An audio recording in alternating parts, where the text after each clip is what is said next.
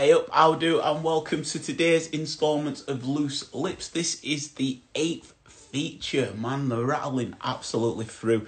If you're new to what Loose Lips is, I'm Ben Random. I'm the gentleman who will be speaking with various people from different walks of life, looking to engage with them, get them to open up about their life story, and share some optimism to yourselves through this situation as we look to come through the other side better for the experience together as a unit. So that's what Loose Lips is designed on doing. We've got incredible selection of people I'm going to be speaking with today. If you want to see any of the previous ones, go onto YouTube and search Pop Cult Chic. I'll give you that again, Pop Cult Chic. That's on YouTube. All the back catalogue is going to be there. Uh, other than that, if you want to send any questions to anybody that I'll be speaking with throughout, just put them Yes, the scarfs in the background. Bless Jonesy every time, man. You know that. Respect Dan. Uh, yeah, if you're wanting to uh, ask any of the people that I'm speaking with any questions, uh, send them through and we'll be happy to roll through with that as well. I'm going to be speaking with a lady called Sophia who's going to be coming through to the group. As soon as she does, we'll be able to speak with her. She's just come through. She's just sent uh, the invite through, so I'll accept her and we'll get rolling with the first chat.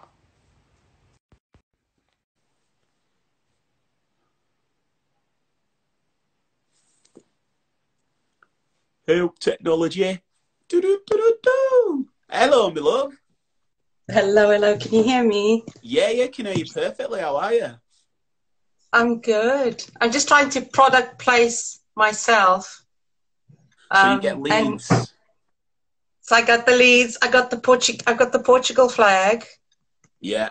Okay. I've got a little bit of Macau and a little bit of South Africa and a little bit of Spain. It sounds um, like you're um, doing Mambo 5, a little bit of South Africa in my room, a little bit of Leeds just back there too. Sounds like you're singing Mambo number 5. No, I, I can really put... Do you not remember Mambo number 5? Of course, I remember. Num- I remember dancing to Mambo number five, and you were probably at primary school in 1995. Now, it was. Oh, so, it was 95. Do you know? I remember it because we were on a school trip and uh, I say a school trip. We were going to Seabrook's factory. So basically, the Chris Seabrook's there. The factory's in Bradford. So the school thought, oh, what will we do? We'll take them on a school trip to Seabrook's. And then anyway, up where Mambo number five were playing, and uh, it's the only time that I moon I've ever mooned. Like you know, everyone dead. Oh, moon car behind Brownie, moon him. So I mooned while Mambo number five are on. So it's a real like vivid memory. No, I was I was living in Macau. There you go. I was living in Macau you was at living the time. Where, sorry? In Macau, Southeast Macau. Asia. Yes. I, I, I promise that the interview is not just going to be me referencing what you say to uh, song lyrics, but when you say Macau, it sounds like you're saying the Wu Tang Clan, the cow. So, but this is cool. This is cool because you ooze, you ooze coolness, and you don't even realize it. This is how much oh, coolness that you are oozing through. I, I thought I was grey and vintage, but if you say cool, then I'm okay with it. Is vintage not cool? I, you know what, right? It feels like subtly. Yeah, nostalgia, exactly. That's right. So this is what's crazy, right? Is because you're such a, a graceful soul. Like I'm meant to be interviewing you, but like even without asking anything, I feel like I, I, just feel open up to share a couple of exclusive, and it's almost like you've stolen the interview from me. So, firstly, vintage. Uh, I'm going to be doing a new comedy like duo with one of my good friends, and one of the names in the hat is Vintage, Vintage rugs, Vintage rugs. So we might be known as the Vintage rug. So that's a cheeky exclusive. And then also, right, why I love nostalgia so much is that you know when you were at school and you were taught like the elements to make fire is carbon dioxide, heat, and something else, right? If anyone knows what the third one is, put it in the comments. Um, to connect with people and really engage them, it's connectivity, ease, and nostalgia. So convenience rather than ease. So if you've got convenience, connectivity, and nostalgia, that is you can you can bring people in. They're into your world. So there cool. you go. everyone, everyone, I've just bestowed some cheeky little, cheeky little uh, day number one tips from me to the to you all. But anyway, well, I think so. I think you've you've got tips all the time. You've got tips hey. all the time. Anybody? You've got tips yeah, all the time. Anybody wants to? I, I have tips all the time. They're not always PG rated. Thank you. Well, uh, don't you know? Don't you know the do as I say, not as I do? I mean, so I, I, you know, as you know, I've I've been a teacher in another lifetime. I think so, and want to see myself as a teacher. Um, and I always used to say to the, oh, sorry, somebody told me if it's top down, I'll look younger, and you don't see the double chin. So I'm trying to place the photo, the phone on. Um, does that work?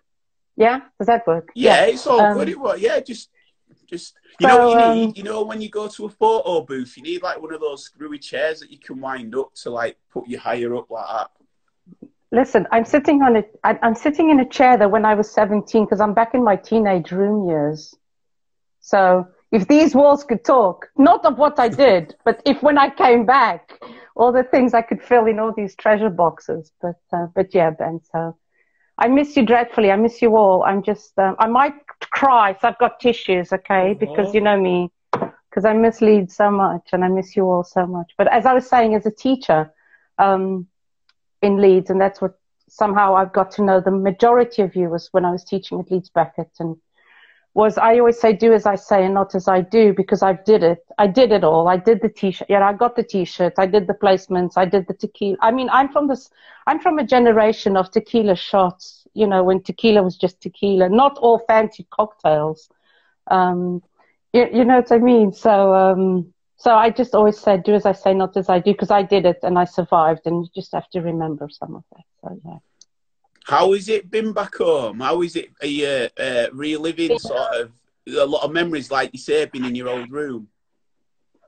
Well, it is. It's um, it's very strange. Uh, so the strange thing is to come back at. So the strange thing is to come back at 48. So, and I've I've got no qualms about saying I'm going to be 49 in September the 11th. Um, yeah, I turned 30 when the Twin Towers came down and had to cancel my birthday party. So that's one for the books. Um, yeah, because you're um, a Virgo as well, aren't you? Of course. Of course. I know we're not supposed to do alcohol and it's three o'clock in the afternoon, but I've got a glass of red wine because I'm in Portugal, okay? There's no rules. No rules on booze. Especially in lockdown. Bloody hell. okay, so is How'd you come back into your room that you left when you were 20 and you're now 48? And you bring the world and your experiences with you. And you sit down and you kind of look at, okay, so same four walls. And there's even the little ashtray that I used to hide at the window when I had a fag, so my parents didn't know. Uh, and now and now they say I smoke. So I gave up smoking three weeks ago because I didn't want to impose that smoke on them. So that was wow. It's um it's going for a third glass of wine on a Friday night and your mother going, Sophia, you're gonna become an alcoholic. You really think you should have another glass of wine? And I'm just thinking, Jesus Christ, how many bottles did I drink on my own in Armley? And God, if she could see me in one of those bars in Leeds now, or in Macau, or in New York, or wherever I've been, um, or my dad saying, "When are you going to learn? We're also here in the house. I have to respect their their lunchtime." You know, my they 87 and 80, and I'm so blessed, so blessed, wow. so blessed that they're so doing so well. But you know, like today, I had I had this coffee makes sense conversation with a group of social enterprise entrepreneurs in Lisbon, and then mum knocks on the door. She goes, Are you coming for lunch? And I'm like, Mom, you're on Zoom now. You know, so it's all those things. So, they, so it's it's just a whole readjustment. Um, and um, and yeah, and um, yeah, so that's how do you how do you put into a, how do you, how do you put into four walls five countries and a lot of memories and how do you you know I've got my diaries of when I was a teenager there used to be a key so my brothers didn't open it you know and you read it you know because you, you go back to these things it, it was pink i don't even like pink and you go back and you kind of go to page oh god there was a love letter that fell out Um, and you kind of open, you go, God, this is what I used to think 30 years ago. And some things are the same and some things are different. Um, but yeah, it's good. I, I feel, I feel, I feel safe and I feel very, very, very grateful. Um, I don't know to which of my gods. I don't know if my Catholic God, my Buddhist God, my Hindu God, the universe God, um, that I'm home now because the last year, uh, the last few years have been some toughies. And so I'm glad I'm home. I've got a roof over my head and I've got food on my table and I'm here for mom and dad. And everything else, I kind of don't know.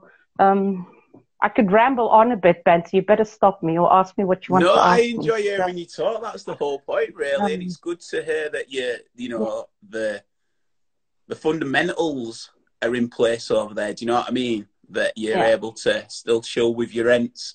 And also, I didn't. So, what what occupation, like vocation, are you stepping up then? Like when you're in the Zoom chat room and stuff. So you sort of getting yourself back into that side of things out there. Well, well, the thing is, Ben, you know, I'm a teacher. I think I'm a teacher by nature. I love teaching. Um, I always used to say I was a corrupter of young minds. That's how I, that's a vision. But I don't think anybody would pay me to say that I corrupted young minds for, um, for a living.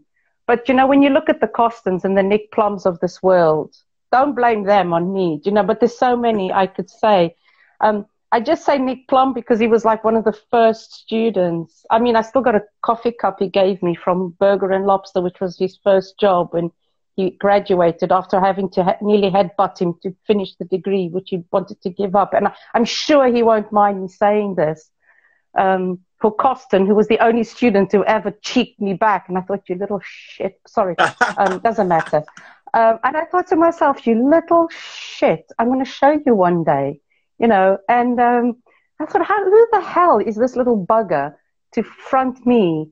Um, yeah, you got to shout out, Costin. It'll do your ego good, my love. But, um, but what I was going to say was, and then somebody, one of in our teaching team, you know, in the group of lecturers, when the and and there could be others. I know Charlie Archer is watching. Charlie is one of my more recent students, and there's so many. I mean, um, I'll come back to my students in a second. And I remember someone saying, God, they, you know, like when I used to have these students who used to front me or were not the, you know, the go to golden kind of stuff. And I always used to say, yeah, there's something about them. You can, I wanted, when I joined the university, I wanted to, I wanted to look after the students in the first year. So that, to managing, because I thought it's the first, first year that you can make them or break them. So that's the corruption. Because I nearly dropped out of uni six months into university. I nearly dropped out because I didn't fit in. Where did I you go to uni? kid. I went to uni in Portugal. So fast, quickly, quickly. I was born in South Africa. Uh, my parents are Portuguese. So in in South Africa, um, the Portuguese are the immigrants, like the Indians and the Pakistan families are in England. So the Portuguese and the Greeks and the Italians have got all the corner shops. So I was the kid from, I was the migrant in South Africa. I quickly, quickly learned to speak Afrikaans because then I wasn't pork and cheese, okay? Because then I can, if I can speak Afrikaans, they're not going to call me pork and cheese, okay? Um, so quickly learned Afrikaans and I love it. That was my, you know, so I left when I was 16, South Africa. My parents never, were never big fans. Um, my mom's a nurse and had to work very hard to be a nurse, and she couldn't be a nurse in South Africa because she never learned Afrikaans, so she was a stay-at-home mom. My dad's a reader and a dreamer and not a businessman, so that's in my books. So, so yeah, so we moved back to Portugal because mom's a nurse and she was, a, and she, she could work here. And so at 16, when you're losing when you begin to pick up all your teenage roots, you kind of got uprooted and came to Portugal. And I got here and I didn't understand the language or the jokes or the slang. I spoke Portuguese, but not the slang. So I kind of had to quickly adapt to this here and made some great friends. Um, some of which I, the, the girls I met at high school, we still have a glass of wine every Sunday now at five o'clock on, on Skype. We started with wine, we went to brandy, and now we're all on teas and coffees at six o'clock on a Sunday.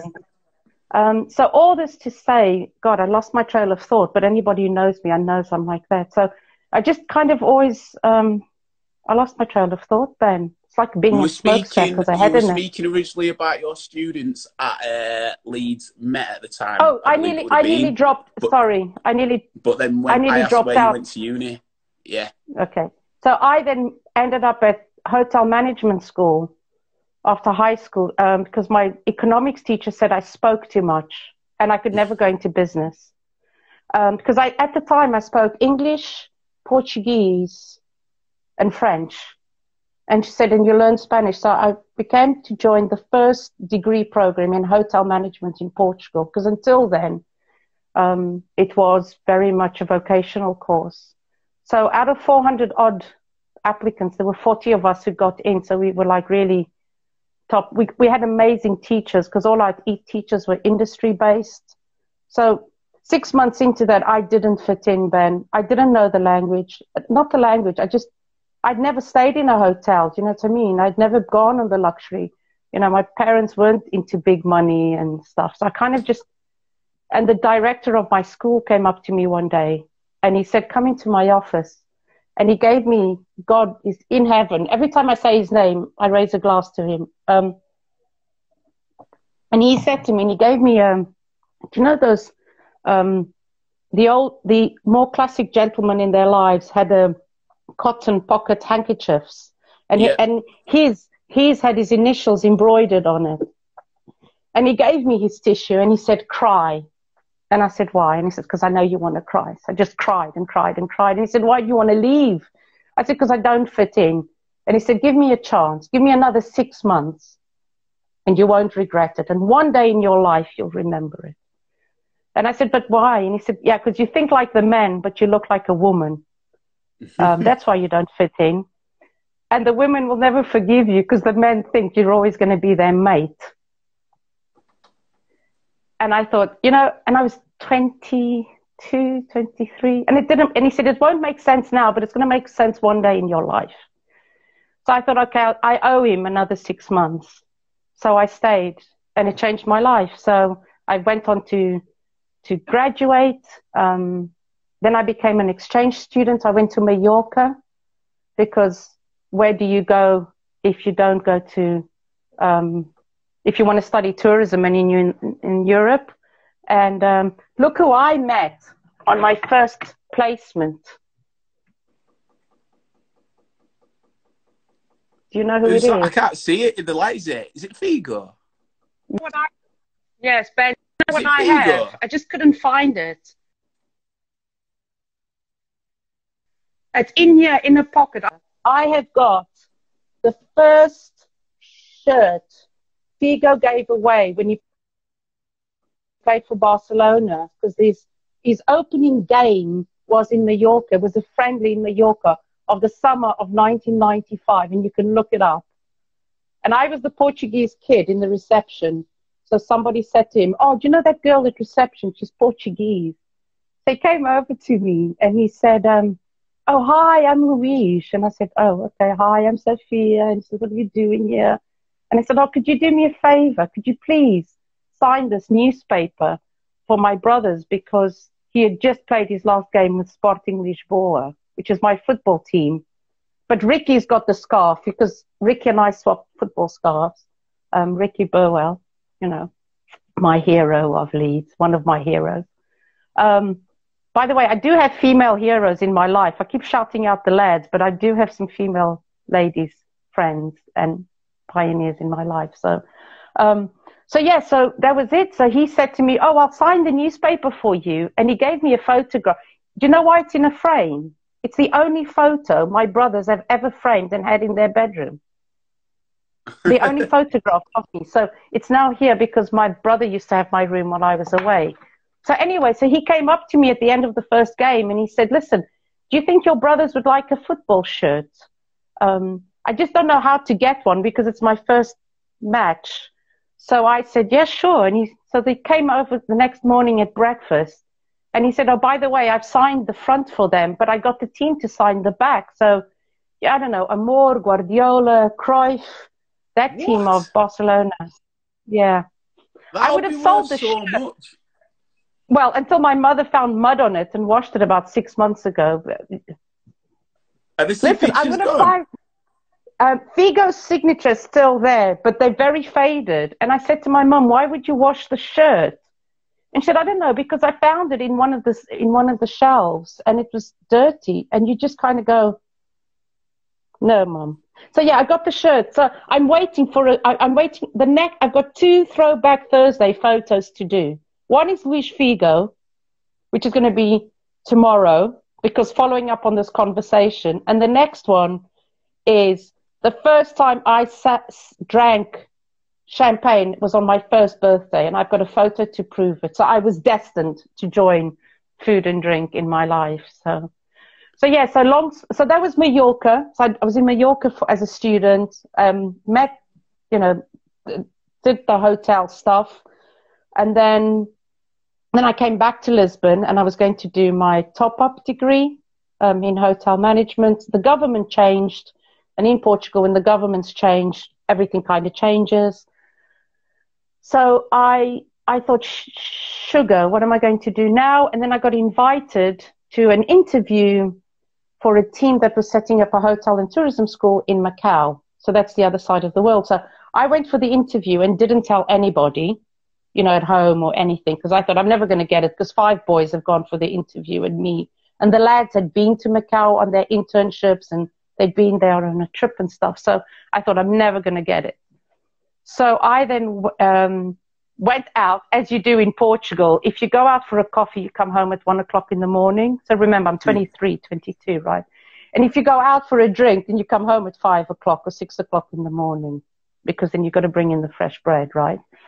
So I'd probably gotten to bed at five o'clock in the morning. And at seven, my mum says there's somebody on the phone. This is landline time, by the way, people. There were no my, mobile phones, okay? So landline, and my mum says to me, there's somebody on the phone from Macau. And I go, I don't know anybody from Macau. She goes, well, she says she knows you. And I go, oh, bugger, I know who it is. So I go to the phone and this woman says to me, oh, Sophia, do you remember me? You know, we did the interview. And I go, yes. She goes, well, the job is yours. So I said, oh, okay. So what do I need to do now? She says, well, you've got to be here in about a week's time because I'm going to go be traveling for work. So I need you to be here. So I said, okay, I'll go get my passport renewed. And she told me how much she was going to pay me. So it was tax free and I was going to earn, I think, four times more what any graduate would earn here. So I switched off the phone and I said to my mum, I've just got a job in Macau. Mm-hmm. And she says, Where's that? And I said, Oh, I'll go and fetch my inside the, the World Atlas, which we've had since kids. So I opened this atlas and I said, We're here. And now I've got a job here. And she goes, So what are you going to do? And I said, I'm just going to go. So got a passport. That school director of mine gave me a hundred Hong Kong dollars because you couldn't get Hong Kong dollars or Macau patacas in the banks here in such short notice. And he said, when you get to the airport in Hong Kong, you've got to get a bus that's going to get you to take it to the ferry terminal to take it to Macau. And I said, well, okay then. So off I went. Cheerio, people. I had a suitcase with 23 kilos and off I went. And when I got to, you know, so I did the trip, blah, blah, blah, blah, blah. Um, get to the ferry terminal. I don't know if anybody knows in the ferry terminal. So I get there and I think, and I see this high rising building and I'm thinking, how the hell am I going to get onto this ferry? To, how am I going to get to a ferry, right? So this Chinese gentleman comes up to me and he says to me, you look a little bit lost. And I hmm. said, well, yes, I need to get this ferry terminal, this ferry to Macau. And I don't know how. And he says, oh, just come with me. I'll show you. And I just went with him. God knows how I just went, you know, because every time I'd say the story to somebody, they go, Sophia, what what if he was like a, a, a triad lord, you know, of what? I said, well, he looked friendly enough. So yeah, so he carried my suitcase up this flight of stairs and showed me where the ferry was, and I said goodbye, and off I went to Macau, and I went with a one-year contract, and I was going to leave after a year, and then somebody, and then I thought, well, I nearly left. I booked a farewell party. Um, and then my boss said to me, Why are you leaving? I said, Oh, because I'm bored and I want to go and do my top up degree in Portugal and because that's what everybody's doing. And she said, Well, if you stay, because um, you've helped me write the degree here anyway. So why don't you do the degree here and I'll up your salary and you can do whatever you want here. So I thought, well, I am the secretary of the rugby club anyway, and I can't leave now. And I phoned my dad and I said, Dad, what do I do? Because I've got this job lined up in Portugal. I'm going to go study. What do I do? And I, you know, I've reserved my flight. You know, my farewell party's booked. And he said, What does your heart tell you to do? I said, Dad, my heart tells me to stay. So he said, Okay, stay. So I stayed and I stayed. I stayed until 2000. And so Macau was, oh my God. You need a whole podcast for me to give you stories about Hong Kong and Bangkok and Cebu in the Philippines. And um, what can I say? Um, there was no Facebook, there was no Instagram, there was no Twitter. So, um, so I got away with a few things except for, except uh, I've got a photograph somewhere. I went to a Chippendale show in Hong Kong, and somehow I made the front cover. Oh God, I wish I. Oh, hang on, I might have it here. I made the front cover of the Sunday newspaper in Hong Kong because um, they caught me. They caught me, and I was just thinking, bloody hell, girl can't even go to a Chippendale show. Um, look, but it gets worse because then the, the Portuguese newspaper, the Portuguese newspaper of Macau, kind of got it and they published it. You see? Yeah, yeah. And the title is, and the title is, "Do you know her?" um, and the answer is yes, of course you do. It's Sophia, because uh, there was only one nightclub in Macau and three bars, and of course I knew them all for research purposes only. Um, so, so yeah, so that was my time. So then I came, so I left Macau with a lot of tears and a fabulous party and a lot of friends in my heart who I still carry with me dearly. Um, and I came to Portugal and I went to work in a luxury five star hotel. Um, we had 29 bedrooms. The hotel was owned by a Chinese casino tycoon. It was being managed by a Frenchman and the staff were unionized Portuguese. I had one brief that they don't kill each other and that we get a Michelin star in the restaurant. So they didn't kill each other. We got a Michelin star in the restaurant. Um, I've negotiated two possible strikes on the eve of New Year's Eve. So I did that. Um, and then we got this we got we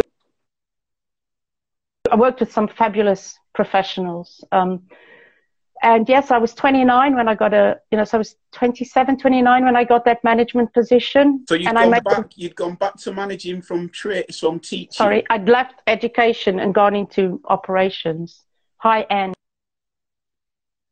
ops.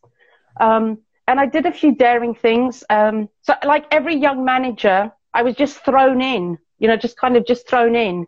And I had to learn the hard way. Uh, I made a lot of mistakes. Uh, sorry, no mistakes. I learned a lot of lessons.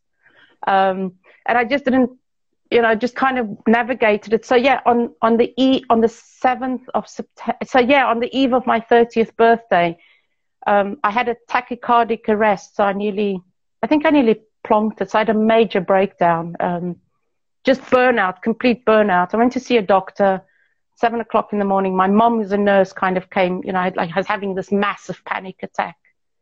Um, just because of all sorts of things. And my, my, my, we went to the doctors and the doctor said, well, when was the last time you slept? And I was like, I don't know. She goes, when was the last time you had a meal? I said, I was on two, two packets of cigarettes and seven espressos a day. That's how I live. Um, and, and so I was just thinking, she said, well, it's really easy. You can go back to what you were doing but then your parents will be burying you in two months, or I'm going to send you home for two months and sleep. So That's I pretty intense. Hey, wait, I'm only I'm only at 28 now. I mean, so I then kind of went, shit, what do I do next? So then I thought, oh my god, it's my 30th birthday. I'll go to the Tina Turner concert and I'll throw a party and I switched on the television because it was my 30th birthday and I wanted to know what was happening in the world. And I saw the second Twin Tower come down live. So it was like, and now you you burnt out. You think you're going to die. You've been sent home. so yeah, and you know, so it's kind of yeah. So so yes, I slept for two months thanks to medication and a good doctor. And then you kind of get up and you pick up the pieces and you go back to work and you try to think it's going to be all okay, right? And it's not because you're a little bit broken. Um, and I had some good bosses, but I just it just didn't kind of it didn't make it didn't fit in very well. I think um, so yeah, and then I was approached by a very dear friend of mine, who's an exceptional, exceptional, fantastic Portuguese chef, um, to go and work with him in a project in Lisbon for this fantastic restaurant, which was like four concepts in one. First major sushi bar, eh, sushi restaurant bar, cafeteria, fine dining restaurant, all in one. And I was there for four months um, as F&B director. I was sidelined because it was few partners. One partner liked me, one partner didn't like me. So I kind of was invited to go. I didn't mind because I went to the on the dole for a thousand euros which didn't seem like a bad idea. yeah. Now, to be unemployed and to be on a thousand euros. A thousand euros a what? A month or a week? A month. Fair. Yeah. So I did that for six months. I went for a job interview once, um, and they, for an F and B position, and the guy interviewing me had the audacity to say I had everything to do the job. It was just a pity I was a woman, because they were looking for a man. So I thought, Okay, I'll put that in my bag. Okay, so I kept that one. And then the hotel where I had been an intern five years before called and said, Would you like a job as a duty manager? We need somebody who can speak various languages. And we need somebody who can understand the hotel. So I drove, I got in my car and I drove from Lisbon all across Portugal, all across Spain, and I got a ferry in Valencia and I got the I got in my car and I arrived in Mallorca. So this is the one originally where you met Figo all those years before. No, no, yeah, that's the one. So I went back to the same hotel. Now, are you ready for the second story of this hotel? so I'm the duty manager at this hotel. You know, like all my colleagues, and shout out to Anna and Ronald, Ronald. You know, all my friends who I met there, and I'm still very good friends. Anna is my beach buddy friend on that picture over there. So I go back to this hotel and it's really cool, right?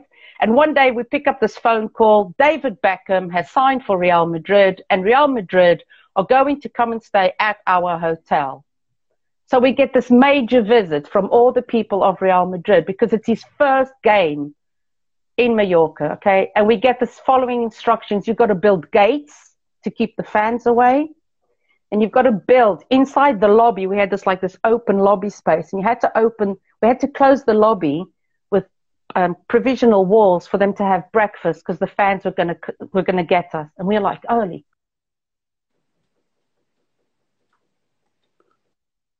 Oh, sorry, one second. You, you, you, the screen froze just as you were saying build, build walls for the fans.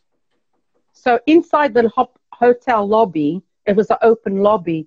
But for the team to be able to have breakfast and lunch in peace, we had to do we had to build like provisional walls so could, we could we could um, we could close them off so the fans wouldn't see them and wouldn't bother them when they were having meals. Okay, so Beckham arrived with Real Madrid in 2003, I think. Boys, you might know me better, but I think that's the year. Um, and thanks God we had those flipping gates because those people slept out, right? So the story gets better. This hotel's name was called Victoria. Okay, the name of the hotel was called Victoria. They arrived on Saturday, I think. The, I think the guys check your facts because I get my stories mixed up. But I think the the, the manager was Carlos Queiroz, the Portuguese manager, on the same on the same and that year might be. Um, and Figo and Ronaldo and Ronaldinho. Do you know, you know, you know Roberto Carlos is shorter than me. Uh, Roberto Carlos. Yeah, he's shorter than me. And listen, Ben, I got my heels. I got my heels. I got my heels. Um, listen, and and I so, so yes, I'm, I'm meeting all these guys, right? And they have no idea I speak Portuguese, right? So I can hear them talk about the girls and all this. So it's real fun. Anyway, long story short, um, I slept, I stayed in the hotel because it was duty manager because Queiroz was Portuguese and all the, you know, just in case something was needed, right? Six o'clock, in, seven o'clock in the morning, our phones do not stop getting off the hook and we couldn't understand what was going on. It's like English press calling us say, you're Victoria Hotel, what's going on? I'm like, what the hell's going on? Well, guess what? That night, that morning was the night, the day the story broke up of David Beckham with Rebecca Loos. Oh, really? And do you remember? There's a photograph. Um, I don't think it was the Daily Mail. I can't remember. And you see, you see that the photo was taken from the paparazzi in the marina, and they catch him on the phone on the veranda of the hotel. And because the hotel's called Melia Victoria, the headline is he's like he's on the phone, but it's not his Victoria kind of thing. So because they captured the hotel name in the photograph was hell for us, but talk about free publicity and talk about PR. And we are thinking, thanks God we built the gates and thanks God we built those walls, right? So that's my, I just never got the bloody shirt from Beckham because then he was a bit bothered. I should have gotten that one. But yeah, so then yeah, so Mallorca, I've got 20 minutes left, uh, 15 minutes. I've got to watch because I talk too much, Ben. Look, I promise you. um, so uh, so yeah, and then I got bored. I got really bored. So because um, I was used to go to the, I used to work in the afternoon. So the morning I used to go to the gym, and then I'd go to the beach, and then I'll pop home for a shower and go to work. And I was bored stiff. So I went on to Google. Yes, I did speak to Figo again. He was in the second second match and he remembered me from the first time. Whoever forgets me after they meet me. uh, anyway, so um, I got bored. So I went on to Google, um, 2003 November, and I just put management small hotels. And the only jobs that came up was England. And I'm thinking, hang on, England? I never thought about working in England, right? And I thought, well, I speak English. I got fish and chips and I, am sure I can learn how to drink beer. And someone said to me, What about the weather? And I said, I'll just buy a, a, an umbrella, right? So I got a job. I went for three interviews, two in the Lake District and one outside of Leeds in Wetherby with handpicked hotels. So I took handpicked hotels because I thought, oh my God, it's closer to Leeds and there's a city and there's two universities, one never knows. So I arrived on the 23rd of November, 2003. I bought a coat on the 24th of November. And on the 26th of December, I saw snow for the first time in my life. And I told all the guests in the hotel, so they all bombarded me with snowballs. so, cool, right? so yes, I worked at Handpicked Hotels and I was house manager. Um, we won Hotel of the Year by the AA in 2004. I met some amazing people still in my life and friends. Um, I don't know, friends in New Zealand and Dubai and, oh, I don't know, got my heart full of that. So after three years, I, I woke up one day and I was 36. And I thought, my God, I'm getting old and I'm not married.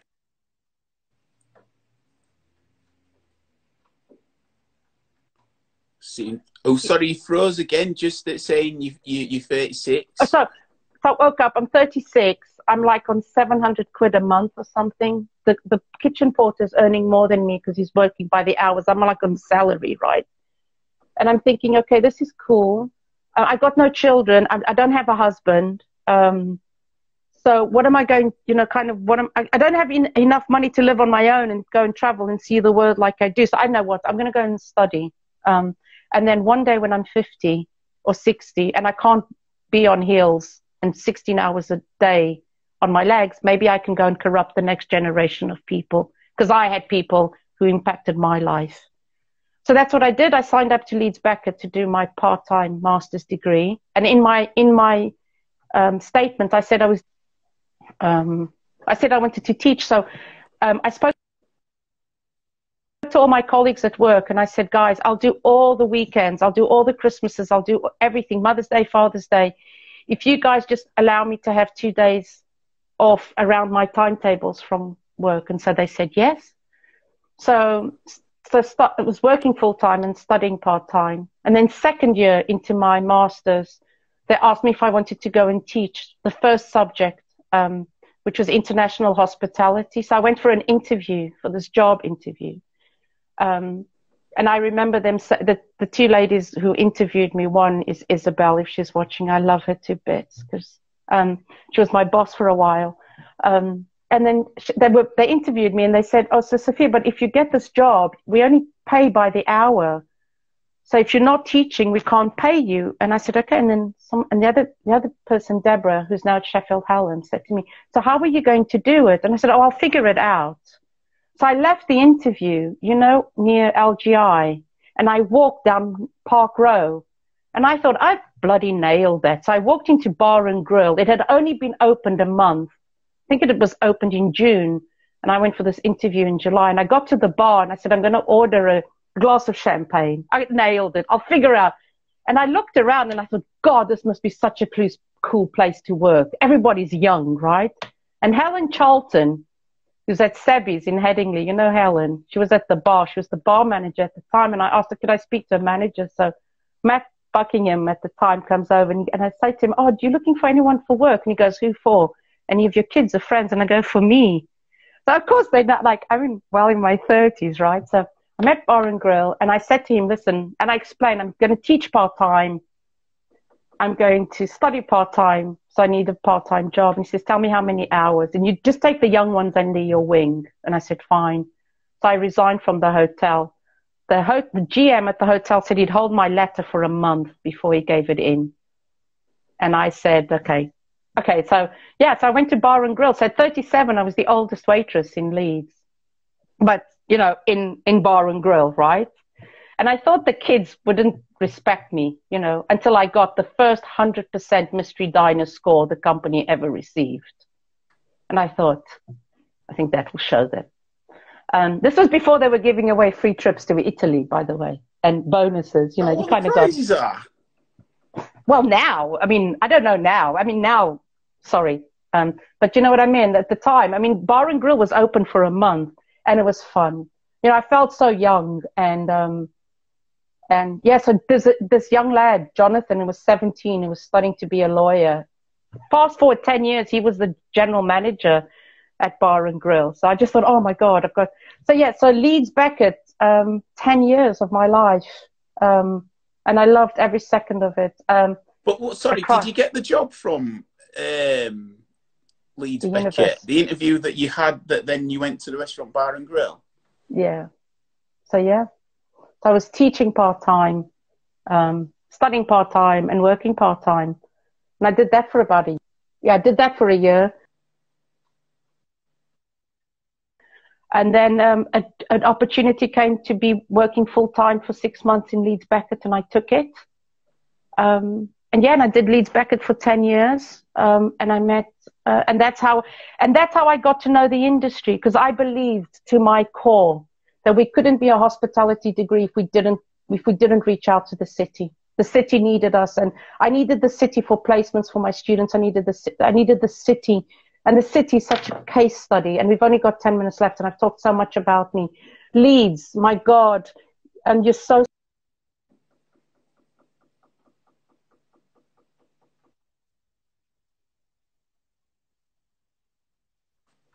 I, this, how can I not, how can I be teaching hospitality and working in hospitality and not be connected to this vibrant city full of, uh, please, no offense to the big people, but all these independents, all these personalities, all this, you know, and I just thought I've got to connect. Um, and so that's, and then I went, I would go when I could afford it, you know, um, I would pay for it. I wanted to eat it and drink it and dance it and, you know, Smokestack it and Negroni it and Mojo's and, you know, all that. Um, and all the other fabulous places. I'm sorry if I don't remember everything, but, um, and I just thought that's how I got to know the city and fall in love with it. And, and, and it was, and my students, they kept me young. I mean, Jonathan Sainsbury, one of the students told me to get onto Twitter because I talked a lot. And if I could do it to 150 characters, it would be great. So they got me onto Twitter and they, they got me onto to try new things and they kept me young and and so yeah, placements and consultancy projects because I thought the university could teach could could work with the industry and that's and all the independents and all And I always believed that a lot of little voices, if you put them together, we could make a big voice. And it frustrated me that we were in a city that highlighted the lawyers and the bankers and the architects.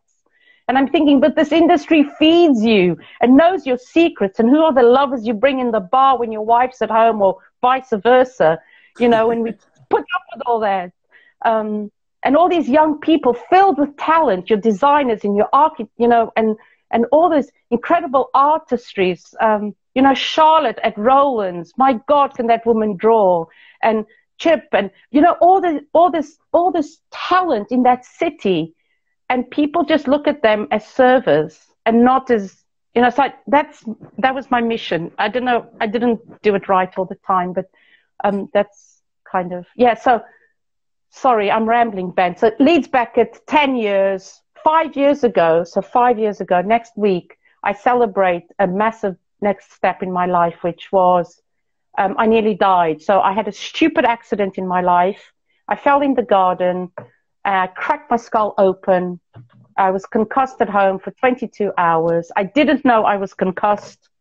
Um, I think I phoned um, Annie Opong at Arc Inspirations to tell her I couldn't come to a meeting I had arranged with Arc Inspirations for placements for my students. Um, and I cancelled a few meetings, I cancelled some meetings with my students, concussed, and all I could do was vomit. And colleague of mine from work thought it was very funny that I hadn't gone to work, so she came to my house. And when she came, she realized I was I was bleeding, I had an open head and stuff. So yeah, I ended up in LGI for two weeks with morphine. Talk about an eye opener. Okay. And anybody who faces a near death experience, and I'm not saying, um, but it, it, it, it is eye opening because um, you come out of it.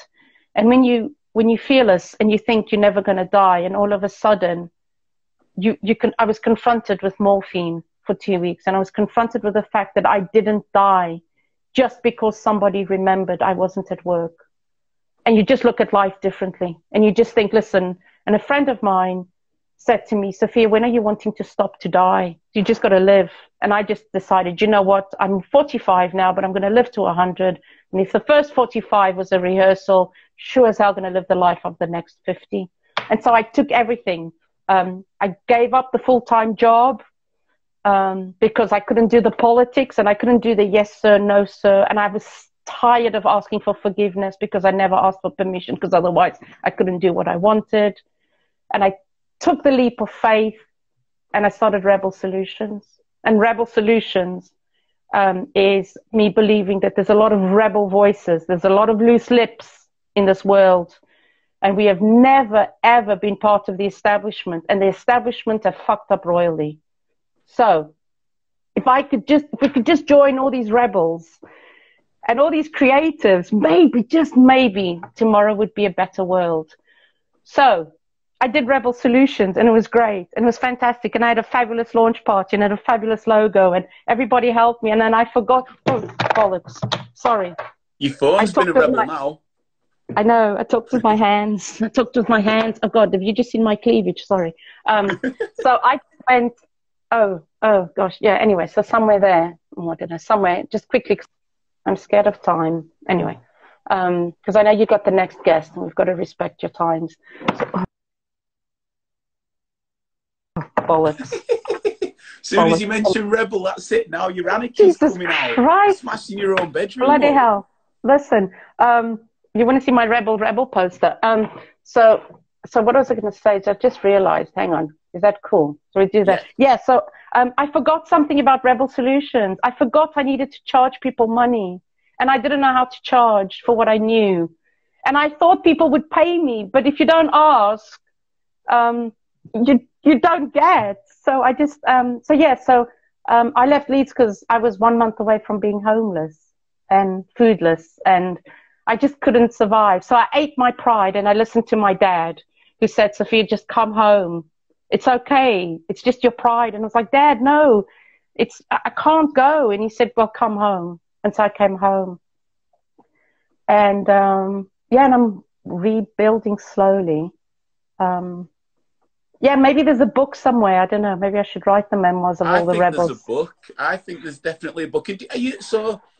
I, do you think you'll come back to Leeds in any capacity? Obviously to visit, Listen, but do you think you want to oh, come back in a in a stronger capacity as well? Oh God, anytime, anytime. I had a ticket to Diana Ross, 30th of June, because um, I thought the diva's coming to town. She's got to meet the other diva. So I thought that was. I didn't. I, I didn't come back for the boxing in November because my heart was still too broken. And I think, oh shit, this is when I'm going to cry. And I think if I came back then, it hurt too much. Because um, I miss you all so much. Oh shit, Ben. I've been trying. Um, so yes, but I never say never. I've never said never. Okay, I've never said never. Um, and Leeds is my second home and, and all the things and all the people, you know, my projects and my people. And I mean, Harewood Food and Drink Project last week asked me to join them on the NHS clap.